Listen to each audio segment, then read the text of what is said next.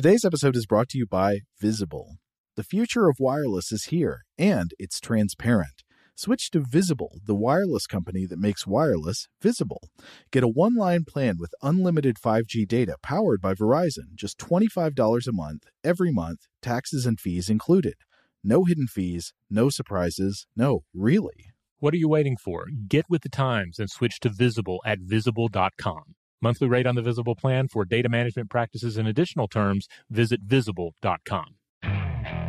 Okay, picture this. It's Friday afternoon when a thought hits you. I can spend another weekend doing the same old whatever, or I can hop into my all-new Hyundai Santa Fe and hit the road. With available H-Track all-wheel drive and three-row seating, my whole family can head deep into the wild. Conquer the weekend in the all-new Hyundai Santa Fe. Visit Hyundai U S A dot com or call five six two, three one four, four six zero three for more details. Hyundai, there's joy in every journey. Today's episode is brought to you by Technically Speaking, an Intel podcast. When you think about the future, what kind of technology do you envision? Whatever the future holds, artificial intelligence will undoubtedly be at the heart of it all. Join Graham Class as he hosts Season two of Technically Speaking, an Intel podcast, and hear from the minds transforming healthcare, retail, entertainment, personal computing, and more with the help of A I.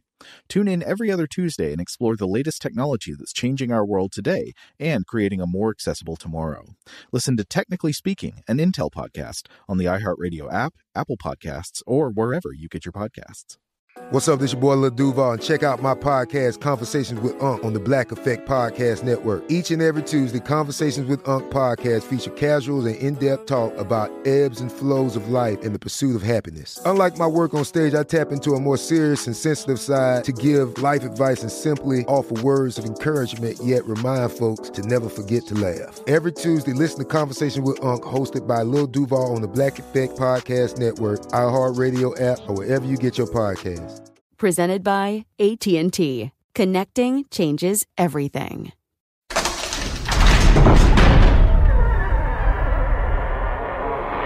Hey, welcome to Stuff to Blow Your Mind. My name is Robert Lamb. And I'm Joe McCormick, and it's Saturday. Time to go into the vault. This time, a creature of deadly renown dwells within. Uh, we're, we're revisiting our exploration of the skug. Yeah, that's, that's that's right. This is part one of our look at squirrels. Uh, this These were delightful episodes, very popular episodes. We still, uh, on our, our Facebook group, uh, Stuff to Blow Your Mind discussion module, we still hear from people like like on a weekly, almost daily basis. Anytime mm-hmm. there's anything squirrel-related, um, you know, that that's what people post. And it's still delightful. Uh, and I still enjoy squirrels. I'm I'm still riding the squirrel high from having, uh, you know, helped research and record these episodes. Totally. Uh, this episode originally aired August twenty-eighth, twenty eighteen, and we hope you enjoy it. Welcome to Stuff to Blow Your Mind from How Stuff Works dot com.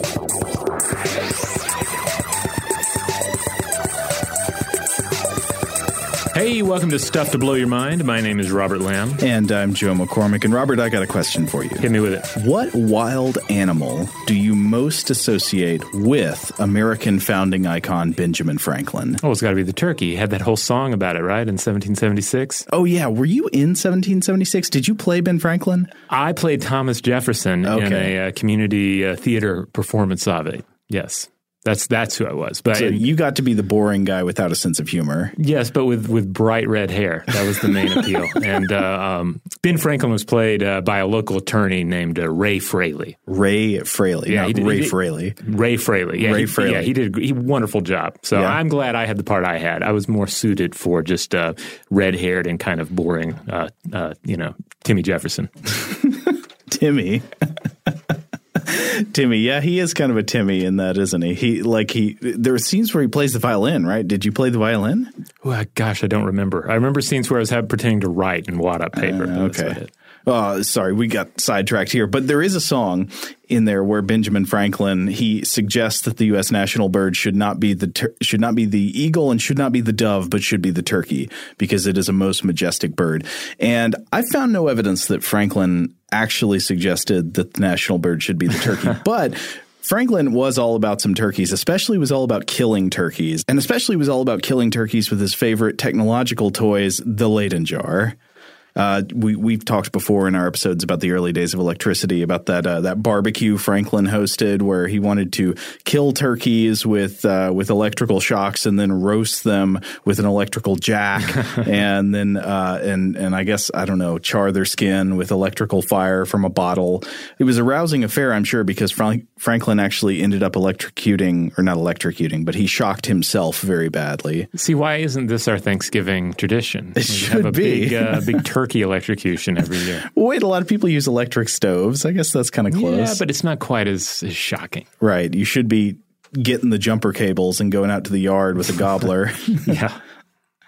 No pardon for you. All right, so if the if the turkey wasn't his favorite animal, uh, what, pray tell, was it? Well, who knows if it was actually his favorite animal, but the animal I now most associate with Ben Franklin is the squirrel. Ah. Because, Robert, did you know that Benjamin Franklin carried a squirrel across the ocean to Europe? No, I did not know about this. He had a pet squirrel named Mungo. And yes, this is all true. Benjamin Franklin had a pet squirrel named Mungo that he kept in a cage. It got killed by a dog named Ranger there. And he wrote a letter to Georgiana Shipley in seventeen seventy-two where, where he said, "I lament with you most sincerely the unfortunate end of poor Mungo. Few squirrels were better accomplished, for he had had a good education, had traveled far, and seen much of the world." In other words, I, I put it put him in a cage and carried him uh, on, a, on, a, on, a, on, a, on an oceanic journey. There are some ironies in this story mm-hmm. that we can tease out in a second. In fact, Benjamin Franklin wrote a poem of lament. It was like an elegy for poor Mungo. I wonder if we should do a reading of this poem for Mungo. What do you think? Well, I don't really have a good uh, Benjamin Franklin voice. Neither do I. But I can give it a shot. Alas, poor Mungo, happy wert thou, hadst thou known thy own felicity. Remote from the fierce bald eagle, tyrant of thy native woods, thou hadst naught to fear from his piercing talons, nor from the murdering gun of the thoughtless sportsman, safe in his wired castle. Grimalkin never could annoy thee. Grimalkin, of course, is uh, the witch's familiar, the cat from Macbeth. I ah. think is also just a word for a cat. Uh, but yeah, so continues, daily wert thou fed with choicest viands by the fair hand of an indulgent mistress. But discontented, thou wouldst have more freedom too soon, alas. Didst thou obtain it, and wandering, fell by the merciless fangs of wanton cruel Ranger? Learn hence, ye who blindly wish for more liberty, whether subjects, sons, squirrels, or daughters, that apparent restraint may be real protection, yielding peace, plenty, and security. You see how much more decent and proper this broken style, interrupted as it were with sighs, is for the occasion, than if one were to say, by way of epitaph, here Scug lies snug as a bug in a rug. Scug is an antiquated word for squirrel. But, bet you didn't know that one either. I didn't. But, you know, I feel like a lot of people, by by the time we're done with this special two-part exploration of the squirrel, uh, I think some people are going to adopt Scug as an appropriate uh, um, uh, bit of terminology for these strange furry creatures that, for many of us, fill our backyards and our lives. Robert, I am so excited to talk about squirrels for two whole episodes because I would never have imagined there were two episodes worth of startling squirrel knowledge, and oh boy, is there. Yeah, there is. But before anybody, you know, thinks, oh, I'll skip the squirrels. No, no, no, no. Stick with the squirrels because some of this information is shocking. It will change the way you see the squirrel. The squirrels are not what they seem. You're right about that. They are not. Yeah, this is not just going to be like two episodes of squirrel minutia. This is going to be episodes that redefine what these animals are and what they are up to in uh, your immediate environment. They may shake your faith in the goodness of the world around you. Right.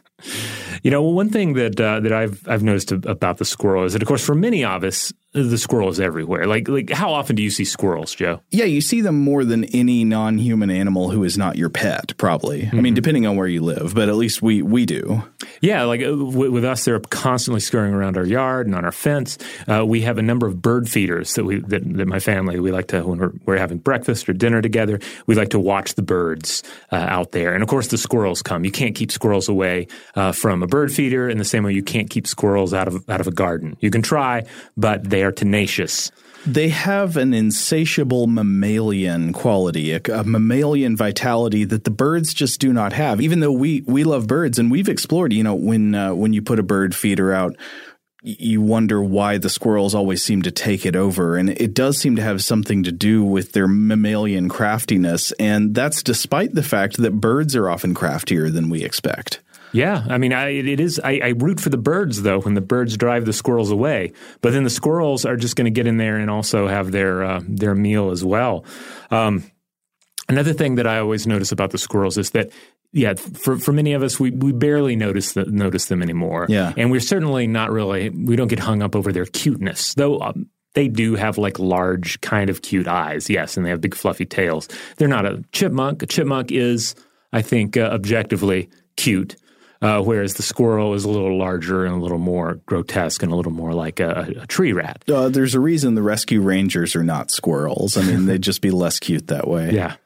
But uh, but one thing I notice is that when you have people who are not accustomed to squirrels suddenly encountering them, uh, tourists from afar, they'll they're just totally won over by these scurrying creatures, and they're pointing at them. And then, of course, they uh, they may give in to the temptation to feed them, which means if you go to a, a place like uh, the Grand Canyon, where you know you have you have tourists from around the world coming to, to see this natural uh, uh, landscape, this just this truly inspiring uh, scene to behold. It, people are also going to encounter the squirrels. They're going to end up feeding the squirrels, even though everyone tells them not to. And then you have situations uh, like the one my wife and I encountered on a hike into the Grand Canyon, where we sat down for a second. We're going to we'll share some some snack mix, and then the squirrel comes, and the squirrel starts climbing on us on our bodies. Bodies to get to the snack mix because it's become so accustomed to eating food given to it by humans. Uh, it was just absolutely terrifying, especially when you watch like the flea jump off of its uh, nose. It's only a matter of time till they can pull a switchblade on you. Exactly. They like they are they are tenacious, and you sh- and you feed them at your peril, especially if there there there are lots of uh, drop offs that you could plummet from. And that's not even getting into disease issues. I apologize. I was ranting a little bit. I've, I've no, been, no, no, no. Uh, please rant on. I've been ranting about them a bit uh, as my family watches the bird feeder as well, to the, the point that my, my son told me recently. He, uh, he's uh, he's six years old, and he, he said, actually, Dad, uh, the squirrel is the king of the rats.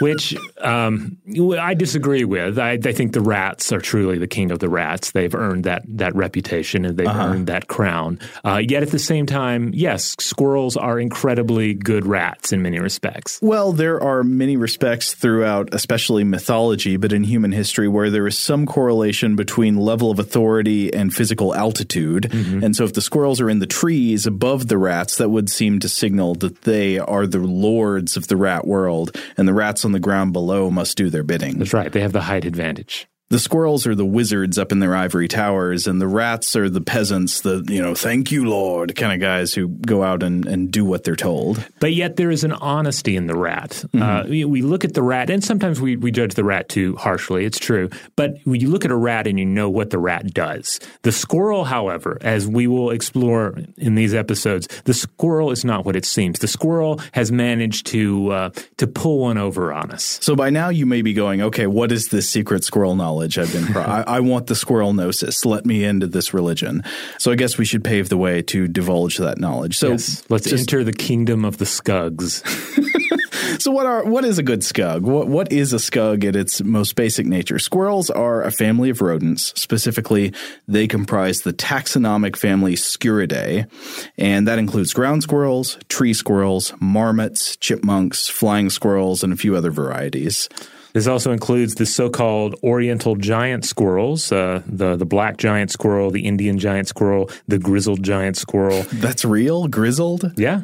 And uh, the likely extinct cream-colored giant squirrel. Uh, many additional varieties roamed in prehistoric times. Uh, and plus, this family also includes groundhogs and prairie dogs. But when most people refer to squirrels, they're probably going to be talking about common varieties, most often of the tree squirrel and the ground squirrel. And so these are the varieties we're going to be talking about most in this episode. And so squirrels are found all over the world. They're native to every continent except Antarctica and Australia. But of course, humans tend to take their rodents with them where they go. So humans introduced squirrels to Australia, and now they're everywhere on Earth except Antarctica. So I, I think maybe we've been burying the lead. We should not bury the lead. Part one of this uh, two-part exploration, one of the main things you're going to learn is that you have probably been too trusting of squirrels.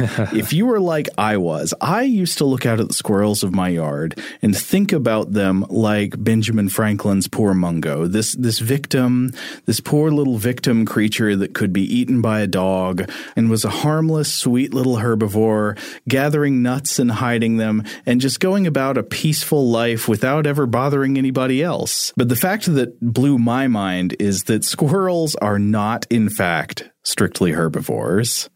Some not very strictly at all. That's right. And uh, and, I, and I have to say, uh, right before we we actually researched this episode, I I had this revel- revelation as well uh, through uh, the, the the bird feeders that we put out. Because one of the things we put out, in addition to you know a few different types of bird seed aimed at, at particular birds, uh, we also put out mealworms, mm-hmm. you know, these dried uh, dried out worms like you would feed chickens, and, and birds generally love them as well.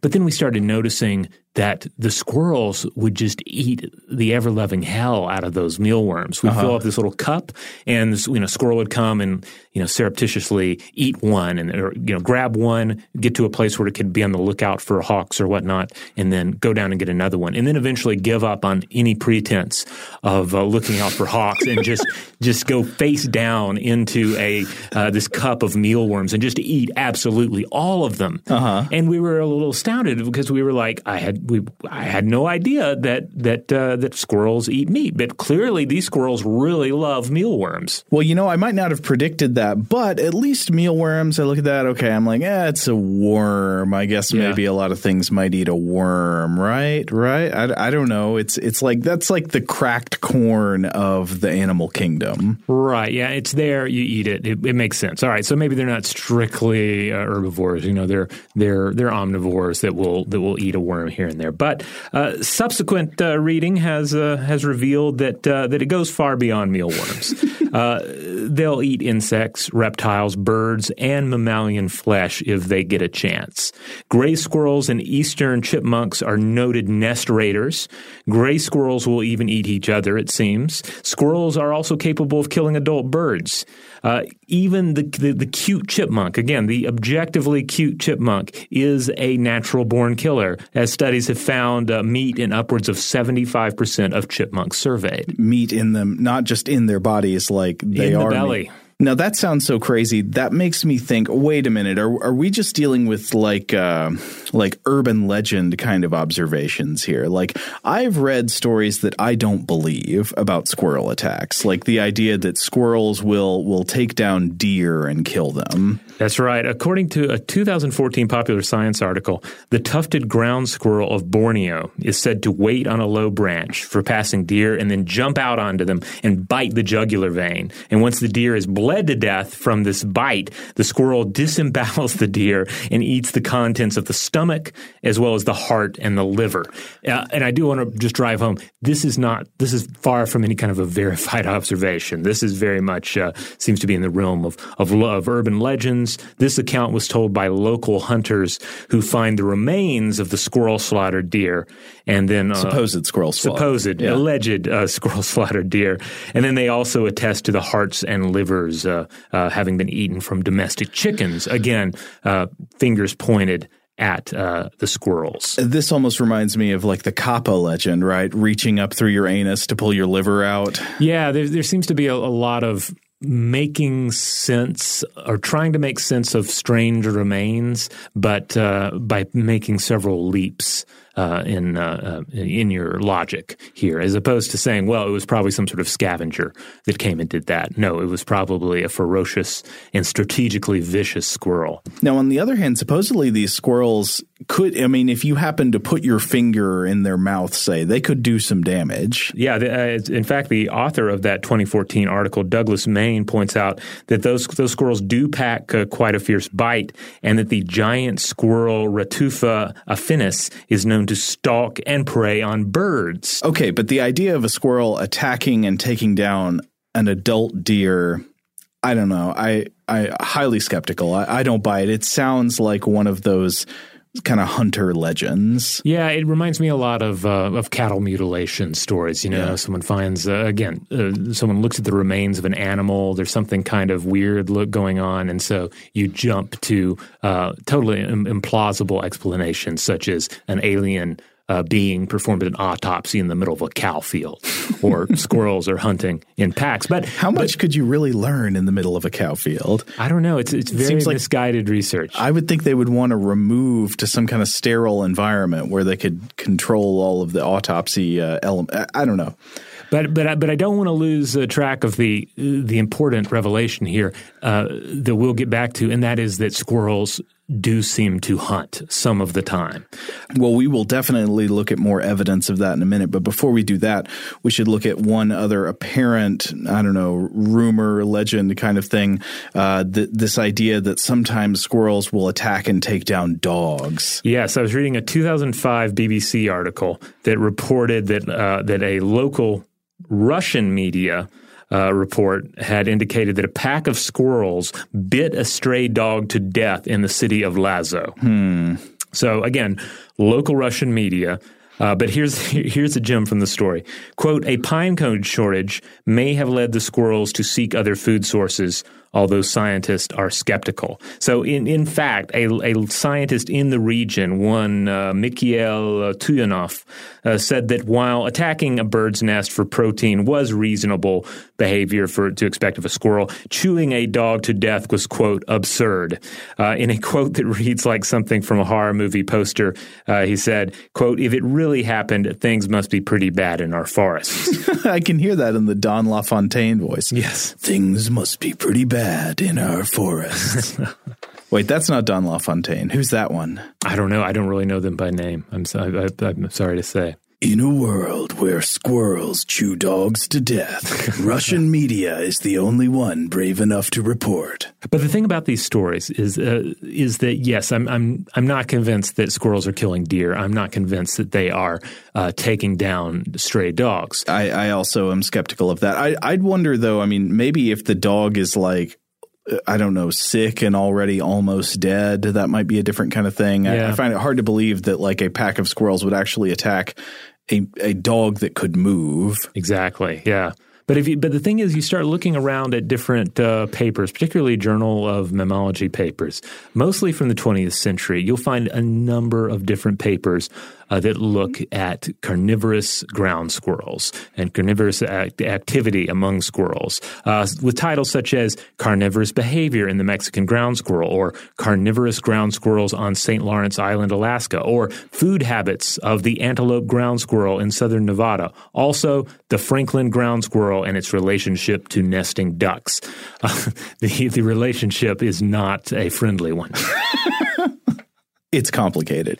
That uh, nineteen fifty-one paper, "Carnivorous Ground Squirrels on Saint Lawrence Island, Alaska," has some choice descriptions in it here, commentating on some, some previous research by uh, other uh, investigators. Quote, "During his excavations at the old village site of Kukuliak, located a few miles east of the present village of Savunga, he observed some adult ground squirrels eating the old partially dried and partially frozen lumps of whale and walrus meat, which we excavated at an approximate depth of eight feet under the surface." What? Yeah. Eating whale and walrus meat. Right. So they didn't bring down these whales, they didn't bring down these walruses, but they were more than uh, happy to feast on their like rubbery dried uh, flesh. Also from that paper, there was a part where they were mentioning the work of this previous researcher who reported uh, having seen a ground squirrel, quote, eat a freshly killed mouse which had been shot by the teacher's son from Savunga. So you go shooting mice in Alaska, who knows what's going to happen. All right, let's go ahead and take a break here. And when we come back, we're going to get into my favorite carnivorous squirrel paper that I, I ran across in our research.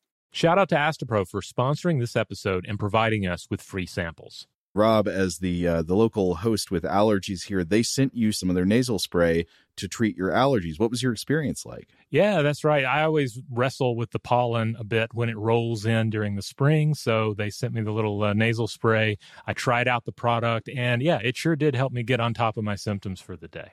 And it's so fast acting, uh, it was already kicking in before I left the house. Astapro is a first-of-its-kind nasal allergy spray. It's the fastest twenty-four hour over-the-counter allergy spray. It starts working in thirty minutes, while other allergy sprays take hours. Astapro is the first and only twenty-four hour steroid-free allergy spray. Astapro delivers full prescription-strength indoor and outdoor allergy relief from nasal congestion, runny and itchy nose, and sneezing. Get fast-acting nasal allergy symptom relief with Astapro. Go to Astapro Allergy dot com for a discount so you can get Astapro and go today. A S T E P R O Allergy dot com. Astapro and go.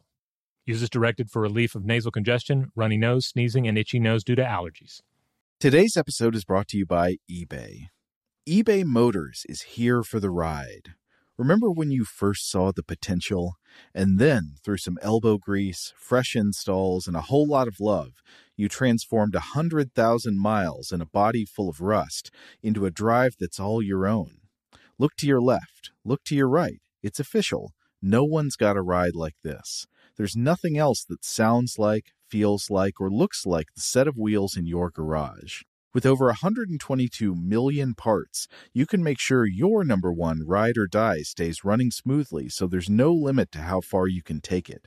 Brake kits, turbochargers, engines, exhaust kits, roof racks, L E D headlights, bumpers, whatever your baby needs, eBay Motors has it. And with eBay Guaranteed Fit, it's guaranteed to fit your ride the first time, every time, or your money back. Plus, at these prices, well, you're burning rubber, not cash. Keep your ride or die alive at ebay motors dot com. Eligible items only. Exclusions apply. Today's episode is brought to you by Technically Speaking, an Intel podcast. When you think about the future, what kind of technology do you envision? Whatever the future holds, artificial intelligence will undoubtedly be at the heart of it all. Join Graham Class as he hosts Season two of Technically Speaking, an Intel podcast from Ruby Studio in partnership with Intel. Explore the future of technology that's rapidly evolving our world today with the help of A I. There's still so much work and research needed to fully understand the power and potential of A I, and Intel is at the forefront of implementing A I in revolutionary technology that's changing the world we live in for the better. In each episode, Graham interviews the minds transforming medicine and healthcare, retail, entertainment, personal computing, and more, while pioneering new uses for A I in these spaces. Tune in every other Tuesday and explore the latest technology that's changing our world today and creating a more accessible tomorrow. Listen to Technically Speaking, an Intel podcast, on the iHeartRadio app, Apple Podcasts, or wherever you get your podcasts. Today's episode is brought to you by Visible. If you haven't heard of Visible, now you have. They're the wireless carrier that's making wireless visible. It's in the name. Get a one-line plan with unlimited five G data powered by Verizon, just twenty-five dollars a month, every month, taxes and fees included. Having a one-line plan means you only need you to save. No estranged roommates, exes, cousins twice removed, or A I-powered humanoid robots needed. And because twenty-five dollars a month really means twenty-five dollars a month, you can call, text, stream, whatever, as much as you want without worrying about getting dinged at the end of the month. No hidden fees, no surprises. No, really. It's like the old saying goes, you can't judge a book by its cover, but you can judge a company by its name. So spread the word. Tell all your friends there's a wireless company out there with transparency in their name, and they're called Visible. Start saving on wireless today at visible dot com. Monthly rate on the Visible plan for data management practices and additional terms, visit visible dot com. All right, we're back.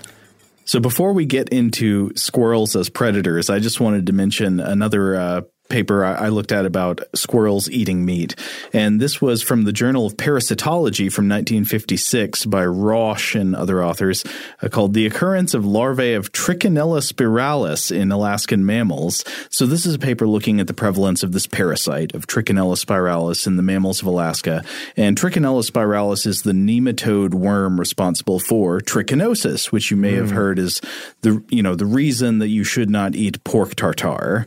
Though not to demonize, a, a lot of pork is much safer these days than it used to be. So some of those uh, fears are based on older older ways of doing things in yeah, food but preparation. You're not getting trichinosis eating peanuts. That's true, even if you're a squirrel, in fact. So when the researchers found one ground squirrel and four red squirrels infected with trichinella, which you can only get from eating infected meat— Hmm, what's going on here? Yeah, it's clear what's going on. So uh, the ground squirrel, the, with the ground squirrel, they say, although primarily herbivorous, Satellus undulatus, and that's the ground squirrel they were looking at, also consumes mammalian flesh when available. We have observed this behavior in northeastern Alaska and in the Talkeetna Mountains, where remains of voles were found in stomachs and cheek pouches of these squirrels. Such animals feeding upon carcasses of dogs or Arctic foxes would, of course, be exposed to infection, because the dogs and the foxes can get the can get the worm.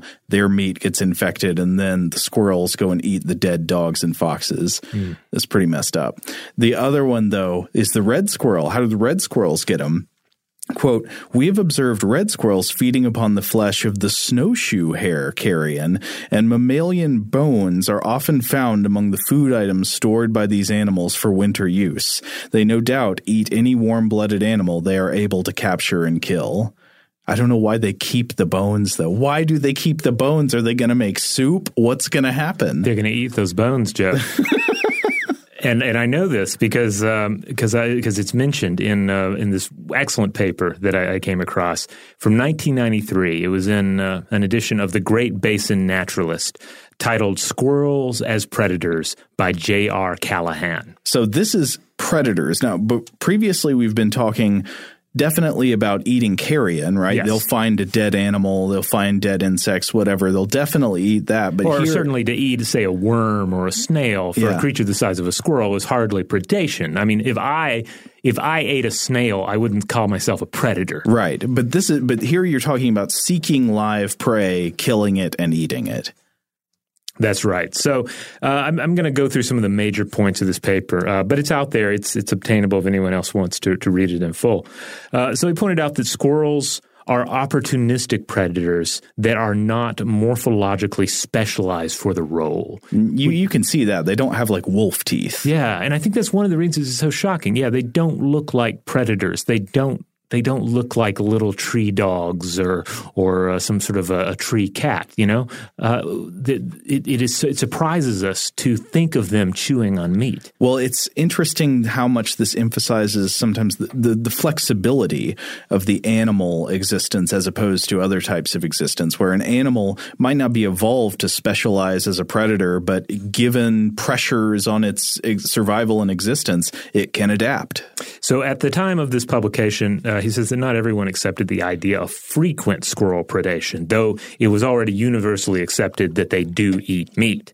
Uh, but they were they were just not observed preying all that much. Mm-hmm. Uh, you know, a lot of these reports come down to trying to figure out, you know, were they just scavenging meat? Were they just eating something that was already dead? Or did they – or was it an opportunistic attack? Or were they in fact stalking something? How'd you get those voles in your cheek pouches? Exactly. So he, he lists the different prey associated with a whole list of squirrel species. And the prey include the following – Uh, if but not limited to birds, frogs, rats, lizards, rabbits, gophers, moles, snakes, fish, voles, ducks, wild turkeys. Oh, bringing it all back home. Yeah. Turtles, crabs, and salamanders. This is too good. Yeah. Squirrels getting wild turkeys, rabbits, salamanders. This is a whole buffet. Yeah, and he said that it wasn't entirely sure if tree squirrels were attacking live prey for meat per se or for calcium and or phosphorus from the bone. Huh. Uh, but there were there, there were also reports of them eating bone and antler uh, or ignoring meat in favor of joints. Joints. So like they're trying to get like cartilage and ligaments and yeah. stuff. Interesting. Yeah, he's, he points out, uh, getting back to the morphology versus uh, behavior, he says that the, one of the behaviors in tree squirrel seems to be insinuation predation, which is largely utilized by invertebrates. Yeah, and so insinuation predation would refer to a predator lulling a prey animal into a false sense of security mm. by appearing harmless and getting itself into an attack position or in close proximity without indicating that it's any kind of threat. The squirrels are not what they seem. It's true. They're they They are little spies infiltrating your safe zones just to get into your nest and steal your, your wild turkey chicks or something. Now, we'll get to the specifics of this in a, a second, but uh, we were just talking uh, about them eating bone and antler or ligaments. Other times they have been observed to focus on, quote, brains, viscera, and the flesh of the head. What? Squirrels eating brains? Yes. It, this can't be real. It is real. It is very real. Brains. So uh, we, we seem to see f- far more squirrel meat eating and predation in colder climates, and it's uh, and it's far more rare among tropical species. And uh, Callahan lists some possible reasons for this. So calcium and other nutrients can be obtained from certain tropical tree barks. Mm-hmm. And then uh, in, in, in these cases, too, we see these same squirrels turning to predation when they are caged, when they no longer have access to those tree barks. Oh, I see. Carnivores in the tropics may also suffer more uh, from stomach uh, nematodes, while colder climates demand more fat. And then there's also this. This sort of opportunistic predation might be a learned behavior that spreads through local populations of squirrels. Oh, no, that's interesting. Now, for example, in our recent episodes about urban evolution, mm-hmm. we talked about how apparently learned behaviors can spread throughout populations of birds that live in an urban environment. Say, like the example of um, the birds that learned how to open milk bottle tops that were being left on people's doorsteps, right? right. Um, and, and this spread throughout the populations. And so you have to assume if birds can learn in that kind of way, squirrels probably can too. Except in this case, instead of opening milk bottle tops, it'd be, what, opening a vole skull to get the brains. Indeed. Now, there are key reasons, though, to eat live meat, because uh, ultimately that's what we're talking about. Praying to obtain live meat rather than depending on just scavenged and, uh, uh, you know, meat and the, the flesh of the dead. So for one thing, reproductive females may need the protein and or certain minerals more than the rest. And there are reports of lactating females specifically engaging in this sort of predation behavior. Hmm. They might not be able to get the necessary calcium, phosphorus, sodium, and nitrogen from seeds alone. Another hypothesis, which is weirdly reflected in that story of the, the Russian dog-eating squirrels, is that they may turn to meat to make up for seasonal depletion, such as during summer, or indeed some other reason for a lack of seeds. Okay, well, that would sort of fit the story, but we're not saying that makes it likely that they actually did take down an adult no, dog. No, no, no, yeah, but that is a, that's a, a grain of truth okay. there. Um Uh, but, yeah, going back to that Russian uh, um, yeah, naturalist, he said, yeah, things would have to be pretty bad in the forest for this to happen. In a world. so, so we've been talking about how squirrels definitely will eat things that are dead anyway. Sometimes they'll eat carrion. Why, why go to predation? Why must you go beyond just eating the dead that you find? Why do you have to do all these risks and spend all this energy trying to kill something that's alive? Oh, that, that's a great question. One I had and one and one Callahan addressed uh, because he points out that, yes, carrion certainly packs the nutrients. Uh, and it's uh, it's also not capable of uh, fight or flight. You don't have right. to worry about it fighting back.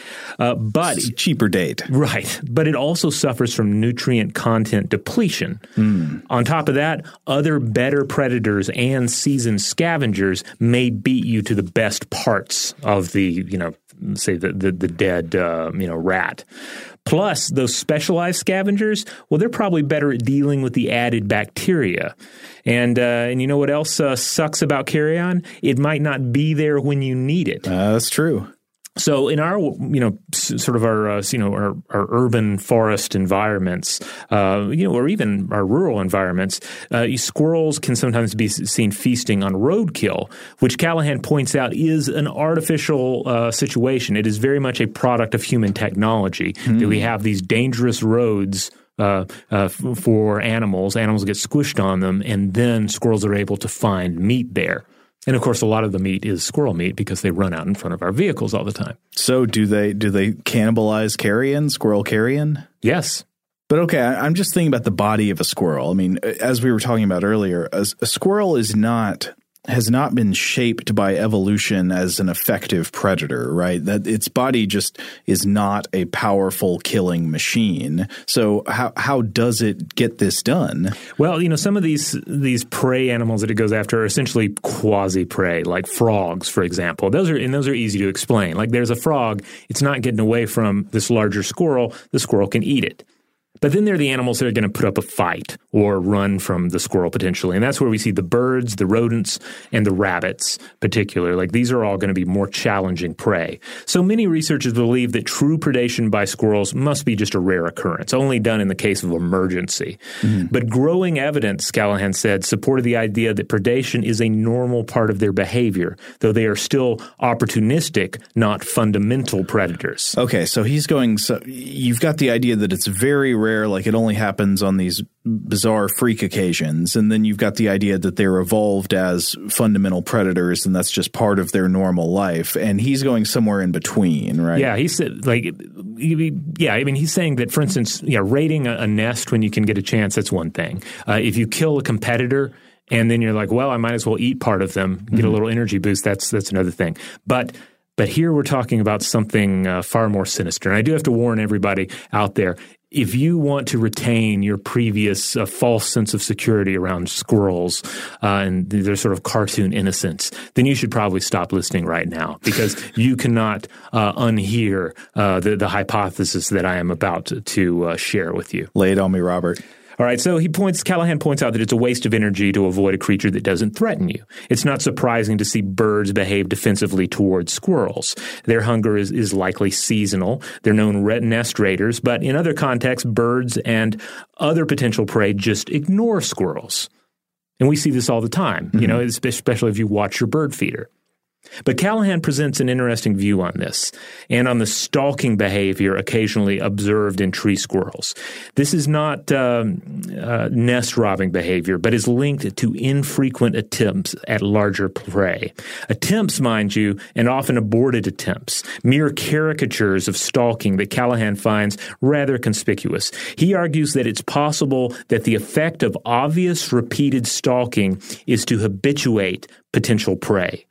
In other words, it is conditioning prey animals to disregard their attacks. Whoa. So this would not be something we're saying that the squirrels are doing consciously, but they've somehow instinctually learned to like to to sort of feign attacks all the time to get it to where potential prey animals, larger prey animals, are like, ah, whatever. It's just squirrels being squirrels. Oh yeah, I mean they're not they're not doing it in a, in a, in a conscious sense the same way that we would do our um, you know humans would stalk something, but mm-hmm. they but they are doing it in the uh, uh, you know via their evolved behavior. Uh, anyway, Callahan writes, if most squirrels acting like predators do not follow through, then prey should learn not to respond. This behavior is analogous to the hoarding of nuts, in that the squirrel is hoarding prey confidence. Later, when normal food items are in short supply, the squirrel can exploit this conditioning. In the longer term, selection for such behavior potentially represents an entry point to a new feeding niche, particularly in marginal habitats where tree squirrels may be more likely to resort to predation. In other words, beware the squirrels. I am never going to be able to see squirrels the same after this episode. Now, on the other hand, we don't like to demonize any type of animal here. And, of course, predation is part of nature. We don't want to demonize predation. But this is shocking. I, I was not prepared for this. Squirrels, squirrels eating dead things, killing things and eating them. I don't know. My mind was not ready. Yeah, I uh, I, I have to, to say much the same. Again, we do we do say we do warn everyone: do not mistreat squirrels. Do not do not hurt the squirrels. Let the squirrels be. Mm-hmm. They will let you be. Squirrels are not going to actually hunt you. Yeah. Um, and but, they're not going to attack your dog or right, something. Right, yeah. It's it's going to be fine. Yeah, you're not really in danger from the squirrels. But I, I do have to say it's made me rethink the mealworm thing. Like I feel I feel extra good about those squirrels eating the mealworms because I'm thinking I'm probably saving some bird eggs. Maybe I'm not. Maybe that's just just I'm just convincing myself this because I hate the idea of squirrels eating eating bird eggs. But If they need meat, then let me give them meat in the form of mealworms. That's all I'm saying. Well, you could. I, I don't want to make you feel bad. You could also be artificially inflating local squirrel populations such that if you ever stop feeding them, there will be a massacre in the Oaks. That's and right. The, the trees will rain blood from above. Well, let's hope it doesn't come to that.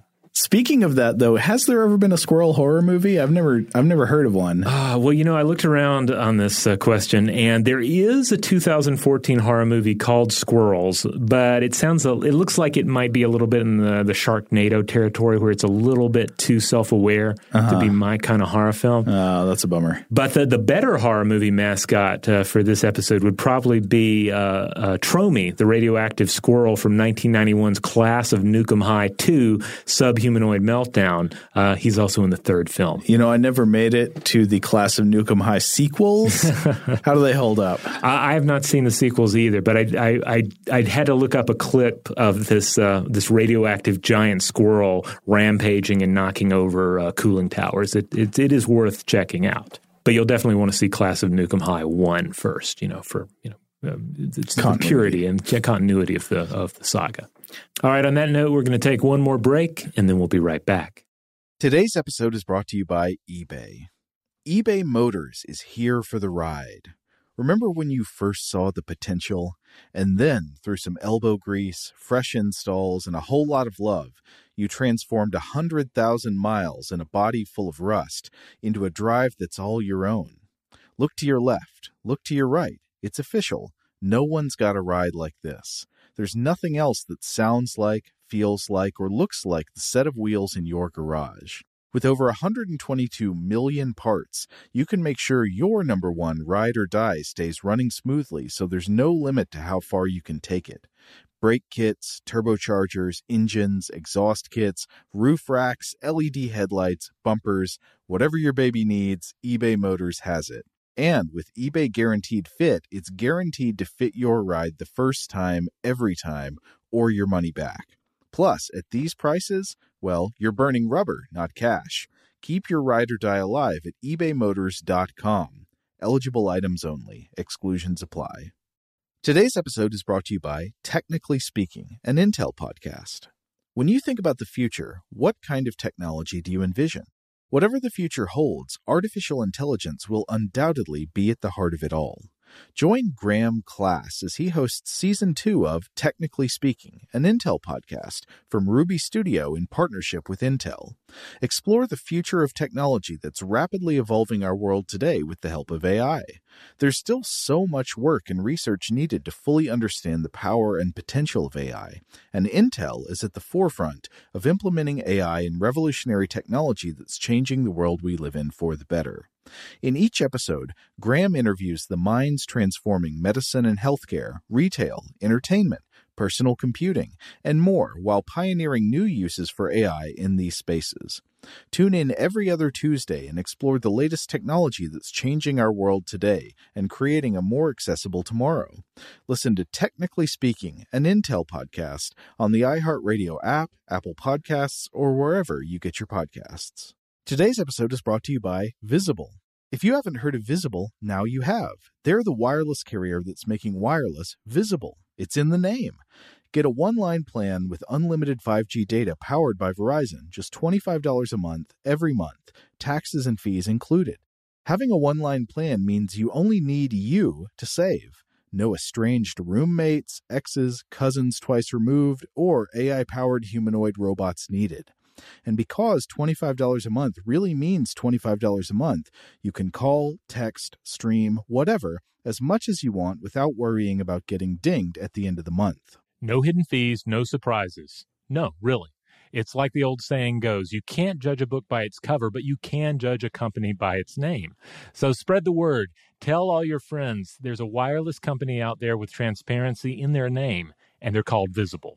Start saving on wireless today at visible dot com. Monthly rate on the Visible plan for data management practices and additional terms, visit visible dot com. Okay, picture this. It's Friday afternoon when a thought hits you.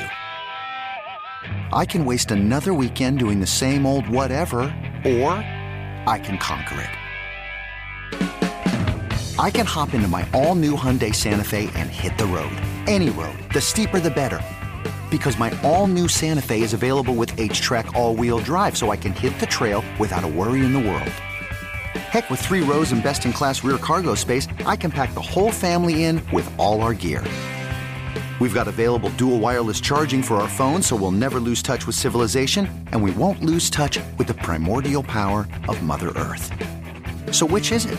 Waste the weekend or do something a little more epic? And conquer it in the all-new Hyundai Santa Fe. Visit Hyundai U S A dot com or call five six two, three one four, four six zero three for more details. Hyundai, there's joy in every journey. All right, we're back. So we've been talking about opportunistic uh, carrion eating and predation in squirrels, but I wanted to mention another less dramatic, less violent way, but still kind of weird and shocking way that squirrels are opportunistic uh, feeders. So let, let's turn our eye to the red squirrel. We mentioned red squirrels earlier and some cases where red squirrels might be eating some dead animals, might be eating dead dogs or dead foxes or something like that. But the red squirrel, Tamiascurus hudsonicus, uh, like other Other squirrels, they often try to survive through winter by building up stores of food items that are called mast. And mast is just all the edible fruits of the trees of the forest. It's acorns, pine cones, nuts, and so forth. And in the summer and fall, squirrels collect mast and store it in these caches to eat throughout the winter. And trying to survive by storing food for the winter is sometimes a dangerous strategy. You can have an unexpectedly warm winter that can cause your food stores to spoil, or caches can sometimes be discovered by other animals. They're vulnerable to theft and opportunistic scavenging. And maybe most importantly, not every warm season offers the same kind of harvest. Trees in the forest actually tend to produce greater and lesser quantities of mast on multi-year cycles. So if you're a red squirrel, and it's an off year where the harvests provided by the forest were very low or something else happened, what can you do? What happens if your supplies run low while it's still winter and you need some calories? Well, I guess you can hope that tourists come by and feed you snack bars, but that's probably not a good uh, – not something you can bank on. Right. You can't bank on tourists. You can't bank on volbrains. You might not be able to come come across any of those. Uh, so what the red squirrel does – it's it's so the red squirrel is common throughout the United States and Canada, and it has this cool survival technique. In a book called Winter World, The Ingenuity of Animal Survival, uh, the University of Vermont biologist and nature writer Bernd Heinrich has written about this strategy. And what they do is they make tree candy. The red squirrel will find a sugar maple tree, and it will make incisions in the bark of the tree with its front teeth. And this allows sap to drain out from the inside of the tree. And then after the sap runs out, its water content evaporates and it dries in the sun. And this leaves a sweet, sugary residue on the outside of the tree that the squirrel can return and lick like a maple syrup lollipop to get some sugar in its system. There are lots of videos of this happening. Some of the videos seem to show squirrels licking trees other than maples. I'm not sure, but Uh, they're, yeah, they're licking trees, and it's pretty sick. It looks weird. Oh, well, I don't know. This sounds like a refreshing dose of just of cute behavior after the, the, the brain eating uh, and, and the stalking that we just uh, got through. So I'm I'm all for them eating maple candy of their own construction. I wish I could have seen this without having read about it first, so I could just wonder what's going on. Did you see them biting holes in trees and then coming back and just licking tree trunks to death? But I guess maybe we should get back into more violent territory. Let's do it. Okay. So you mentioned earlier, you, you gave this list of animals uh, from that paper that squirrels will sometimes prey on or get into battle with. And one of the animals you mentioned was the snake, the serpent. So I want to talk about one particular squirrel-snake relationship that is not uh, so rare or infrequent or alleged, but instead is a well-known evolutionary war spanning millions of years that has given birth to some amazing squirrel martial arts and battle tactics. So the squirrel in question is the common California ground squirrel, Odospermophilus beecheyi, and it's found throughout the western region of North America, including California, Oregon, Washington, and the Baja Peninsula of Mexico.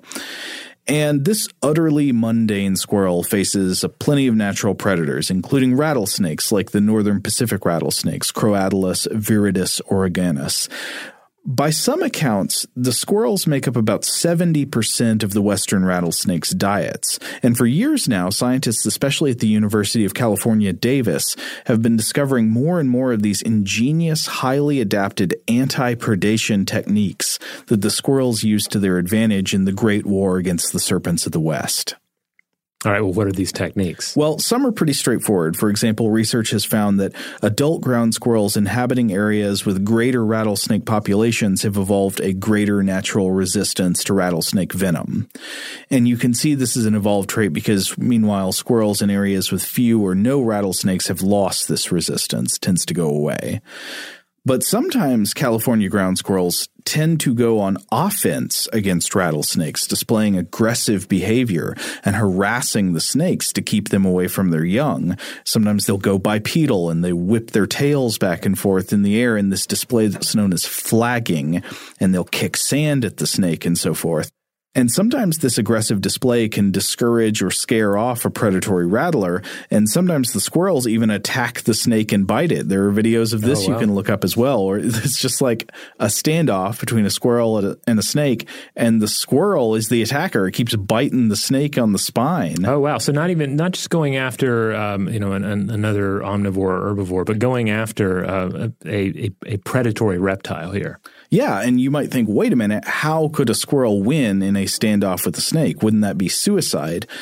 It depends on the circumstances of the confrontation. Sometimes, yes, but remember that the adult ground squirrels in the snake-heavy regions tend to have this resistance to snake venom, and also the adult squirrels are generally not prime prey for the snakes. Juvenile squirrels are, are the much more vulnerable ones. They're the ones the snakes want, and snakes are less likely to try to prey on adults because they can put up more of a fight.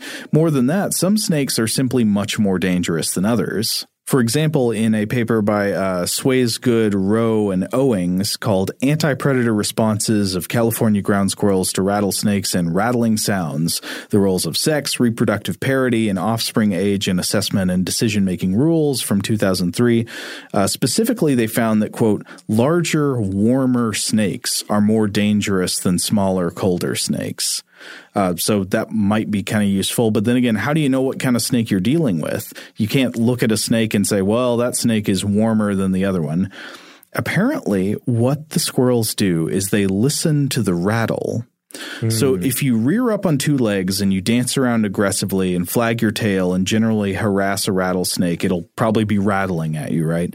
And if you listen to the sonic characteristics of the rattle, you can actually tell the difference between the rattle sound produced by big, warm killer snakes and the rattle sound produced by small, cold, less threatening snakes. Oh, it's, it's uh, it gives you a clue, or it gives a squirrel a clue as to how uh, how fast this snake would be uh, if it starts uh, uh, coming after them. Yeah, and so they, they investigated this by – they had a little study where they would play back rattle sounds from different types of snakes. And sure enough, squirrels treated rattle sounds from bigger, warmer snakes as a greater threat and were less likely to approach the playback speaker. Uh, it almost feels like something out of Sun Tzu, right? You know, kind of like provoke and observe. Yeah. You, you get your enemy to reveal their strength through the sound of their rattle, and you judge how to engage. And they can tell from that sound how strong their enemy is. It also – this This also is is very uh, reminiscent of that stalking behavior we previously discussed, you know? Just sort of be there, be a little obnoxious in your presence, and uh, then use that intel to your advantage. Yeah. But some of their other tactics, the same squirrel, it, it just gets brilliant. So I want to talk about rattlesnake baths. Oh yeah, I think I, I read about this in Goop magazine. This is uh, this is for uh, for for, uh, for for your skin uh, tone, right? Right. You melt fifty rattlesnakes and get into the bathtub with your special pumice stone. Uh, no, no, no, no. This this is for squirrels, not for humans. So rattlesnakes generally have poor vision, and one of the key senses they rely on for hunting is scent.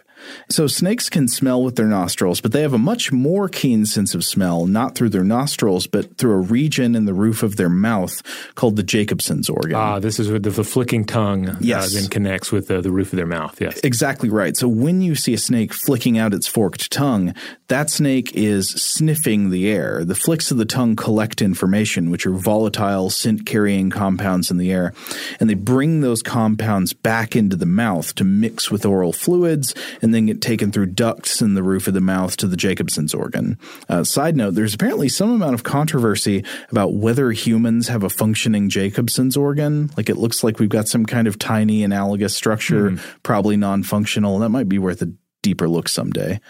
Um But anyway, snakes use this smelling apparatus to locate prey by smell. So if you're a squirrel that this snake would like to eat, what do you do? You can run, you can hide, but you can't stop emitting volatile compounds. You're always going to be putting up these molecules that this relentless predator can track through the air. So the California ground squirrel has this wonderful adapted behavior. It takes a snake bath. Snakes periodically have to shed their skin in order to allow their bodies to grow and remove external parasites. And when one of these squirrels comes across a snake skin discarded in the, on the ground, it begins to set to work. So first it takes bites out of the skin and chews it up into a snakeskin mush ball in its mouth. And then it spits the mush ball out on itself and smears the snakeskin poultice around in its fur. And then it keeps doing this until it smells more of snake than of squirrel. And these animals have also been seen smearing snakeskin mush under their young to protect them as well. Hmm. If a snakeskin is not available, sometimes they will pick up the snake scent by rubbing themselves in the soil from places where rattlesnakes have been resting. And apparently the North American American rock squirrel has been observed doing the same thing. Clever girl. One last crazy anti-snake adaptation. In addition to their sense of smell, rattlesnakes use heat-sensing organs, right, called pit organs, in their faces to hunt down by detecting body warmth. So the snake lives in a world of smell and heat. And if the squirrels have a smell-based defense, do they also have a heat-based defense? You betcha that this is true. Researchers, including Aaron S. Rundus, discovered in the two thousands that California ground squirrels threatened by rattlesnakes turn their tails into this weird kind of beacon of heat energy. It's a whipping heat element. So Rundus claimed at an animal behavior conference in Mexico in two thousand four that the squirrels apparently do this by getting the fur on their tails to stand straight up, which allows more of the underlying skin to be exposed to the air and dilates the blood vessels under the skin, causing the skin to broadcast more heat in the form of infrared radiation. And further research on these initial observations involved creating a robot squirrel. Did you ever think science would take us here, Robert? A robot squirrel? No, I have to I have to say it seems like they're you would expect robot mice, you would expect robot snakes, uh, and I've seen both of these, but I've never contemplated the robot squirrel. Well, I I like the swimming robots, you know. There are a mm-hmm. lot of good robot animals out there, but uh, I, I'd never heard of robot squirrel before this. But sometimes you got to tweak different independent variables. Sometimes you need to make a robot squirrel. So that's what they did. Uh, and I want to mention one study from Proceedings of the National Academy of Sciences in two thousand seven. This is Rundus, Owings, Yoshi, Chin, and Giannini, called Ground Squirrels Use Infrared Signal to Deter Rattlesnake Predation. So in animal trials, Rundus and co-authors found that, quote, California ground squirrels add an infrared component to their snake-directed tail flagging signals when confronting infrared-sensitive rattlesnakes, but tail, but tail flag without augmenting infrared emission when confronting infrared insensitive gopher snakes. So this means they can tell the difference between different kinds of potential predators. Uh, the kind that that sense heat got a hot tail, and the kind that do not sense heat got a cold tail. And here's where the robot squirrel comes in. They they built a robot squirrel that could whip its tail with or without tail heating at the same time. And what they found was, quote, when the infrared component was added to the tail flagging display of the robotic squirrels, rattlesnakes exhibited a greater shift from predatory to defensive behavior than during controlled trials in which tail flagging included no infrared component. So when you go at a heat-sensitive snake with a hot tail wagging around in the air, for some reason, the snake is more likely to back down. And so to answer that question, research with rattlers and with this robot, which is, of course, known as the Robo Squirrel, that's been ongoing more recently. But there there is video of the robot squirrel online. We've referred you to several video-type searches. You can look up Robo Squirrel, and it's worth seeing. It's it's pretty good. It's like on a rack, so it'll like rack forward toward the snake, and then its tail will whip back and forth. And if they heat it up, the rattler just kind of sits there. But if they don't, when the squirrel tries to retreat, the snake will lunge at it. Huh. Yes, do check out that video if you get a chance. I gotta say, I am in general quite impressed with the California ground squirrel. It's a machine. Yes, it, it the non-robot version is a machine. It is. Um, it, and generally, uh, here at the end of this episode, uh, I I am just really impressed by the abilities and the the viciousness that we find in the kingdom of the Scugs, the uh, these these these squirrels, these tree rats that we we've just so often taken uh, for granted. You know, one thing I wanted to return to, if you don't mind, is I've been shocked by the the behavior of squirrels that we mm-hmm. learned about in this episode, but I'm also shocked by Benjamin Franklin because his his elegy for for Mungo the Scug Uh, is very anti-freedom and pro-security. Did you notice that vein in it? I didn't really pick up on that. No, I, I guess I was just more focused on the, the caged squirrel without really thinking about the, the, the political implications. Well, he says, again, learn hints, ye who blindly wish more liberty, whether subjects, sons, squirrels, or daughters, that apparent restraint may be real protection, yielding peace, plenty, and security. That seems to really go against that Benjamin Franklin quote where he says those who would give up essential liberty to purchase a little temporary safety deserve neither liberty nor safety. That's one of the, you know, one of those great mm-hmm. uh, American pro-freedom quotes. But I looked that up to see, well, what's the deal with it? Did he really mean that? Weirdly enough, unfortunately, that's one of those quotes where the warped, out-of-context misunderstanding of the quote is actually a lot more profound and good than the original meaning. Hmm. The original meaning of that quote hinges a lot more on the idea of, quote, a little temporary safety. He was like writing against people who were putting in place sort of temporary inadequate security measures. Yeah, interesting. I like the misunderstood version better. Yeah, yeah, I think it is a more pleasant thought for sure. All right. Well, there you have it. Uh, first part of our two-part exploration of just general squirrel weirdness and savagery. Uh, we hope you've enjoyed this introduction, reintroduction to the world of the Scugs, uh, and I hope that you will tune in next time as we continue. Let us leave you with one more thought at the end, though. Do not take this as license to mistreat squirrels. Just because they may eat carrion, just because they may want a vole brain now and then, that doesn't make them the bad guys of the animal kingdom. We encourage you instead to look on them with awe and wonder. Yeah, I think actually squirrels are more entertaining to me now because I know what they're really about. I know what they're up to. All right. Well, you can check out uh, all the other episodes of Stuff to Blow Your Mind at stuff to blow your mind dot com. That is the mothership. That is where you will find uh, uh, all those episodes. You'll find links out to our various social media accounts. At the top of the page, you'll also find our store button. Yes, you can go to our store. You can buy T-shirts, stickers, coffee mugs, tote bags, you name it, featuring our brand new swanky logo, a few variations of that logo, some without any text at all. You can do what I like to do and just have some sort of perplexing glyph, uh, you know, on your uh, your sticker or your, your shirt and just let other people ask you about it or figure it out on their own. And we're going to be adding more designs as uh, as the days go on. We just recently added one that was a reference to a, a movie Robert and I talked about wishing existed in our Black mm-hmm. Holes episode, The Sphere Catastrophique. Yes, you're sort of, what, nineteen, would you say sixties, fifties? Yeah, sixties. Yeah, nineteen sixties horror movie about a black hole, uh-huh. a French horror movie. Well, now you can see what that poster might look like uh, on this uh, this T-shirt or sticker or notepad or t- tote bag, a throw pillow, you, you name it. You can get it on anything. Uh, there's also a Bicameral Mind shirt on there that uh, some folks are really digging. Merch so, up. Yeah, merch up. And it's a great way to support the show. Another way to support the show without spending a dime is to simply rate and review us wherever you have the ability to do so. So true.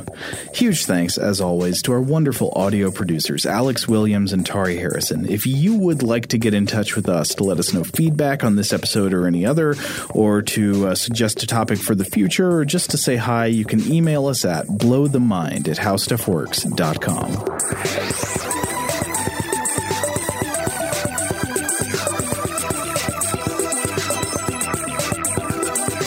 For more on this and thousands of other topics, visit how stuff works dot com.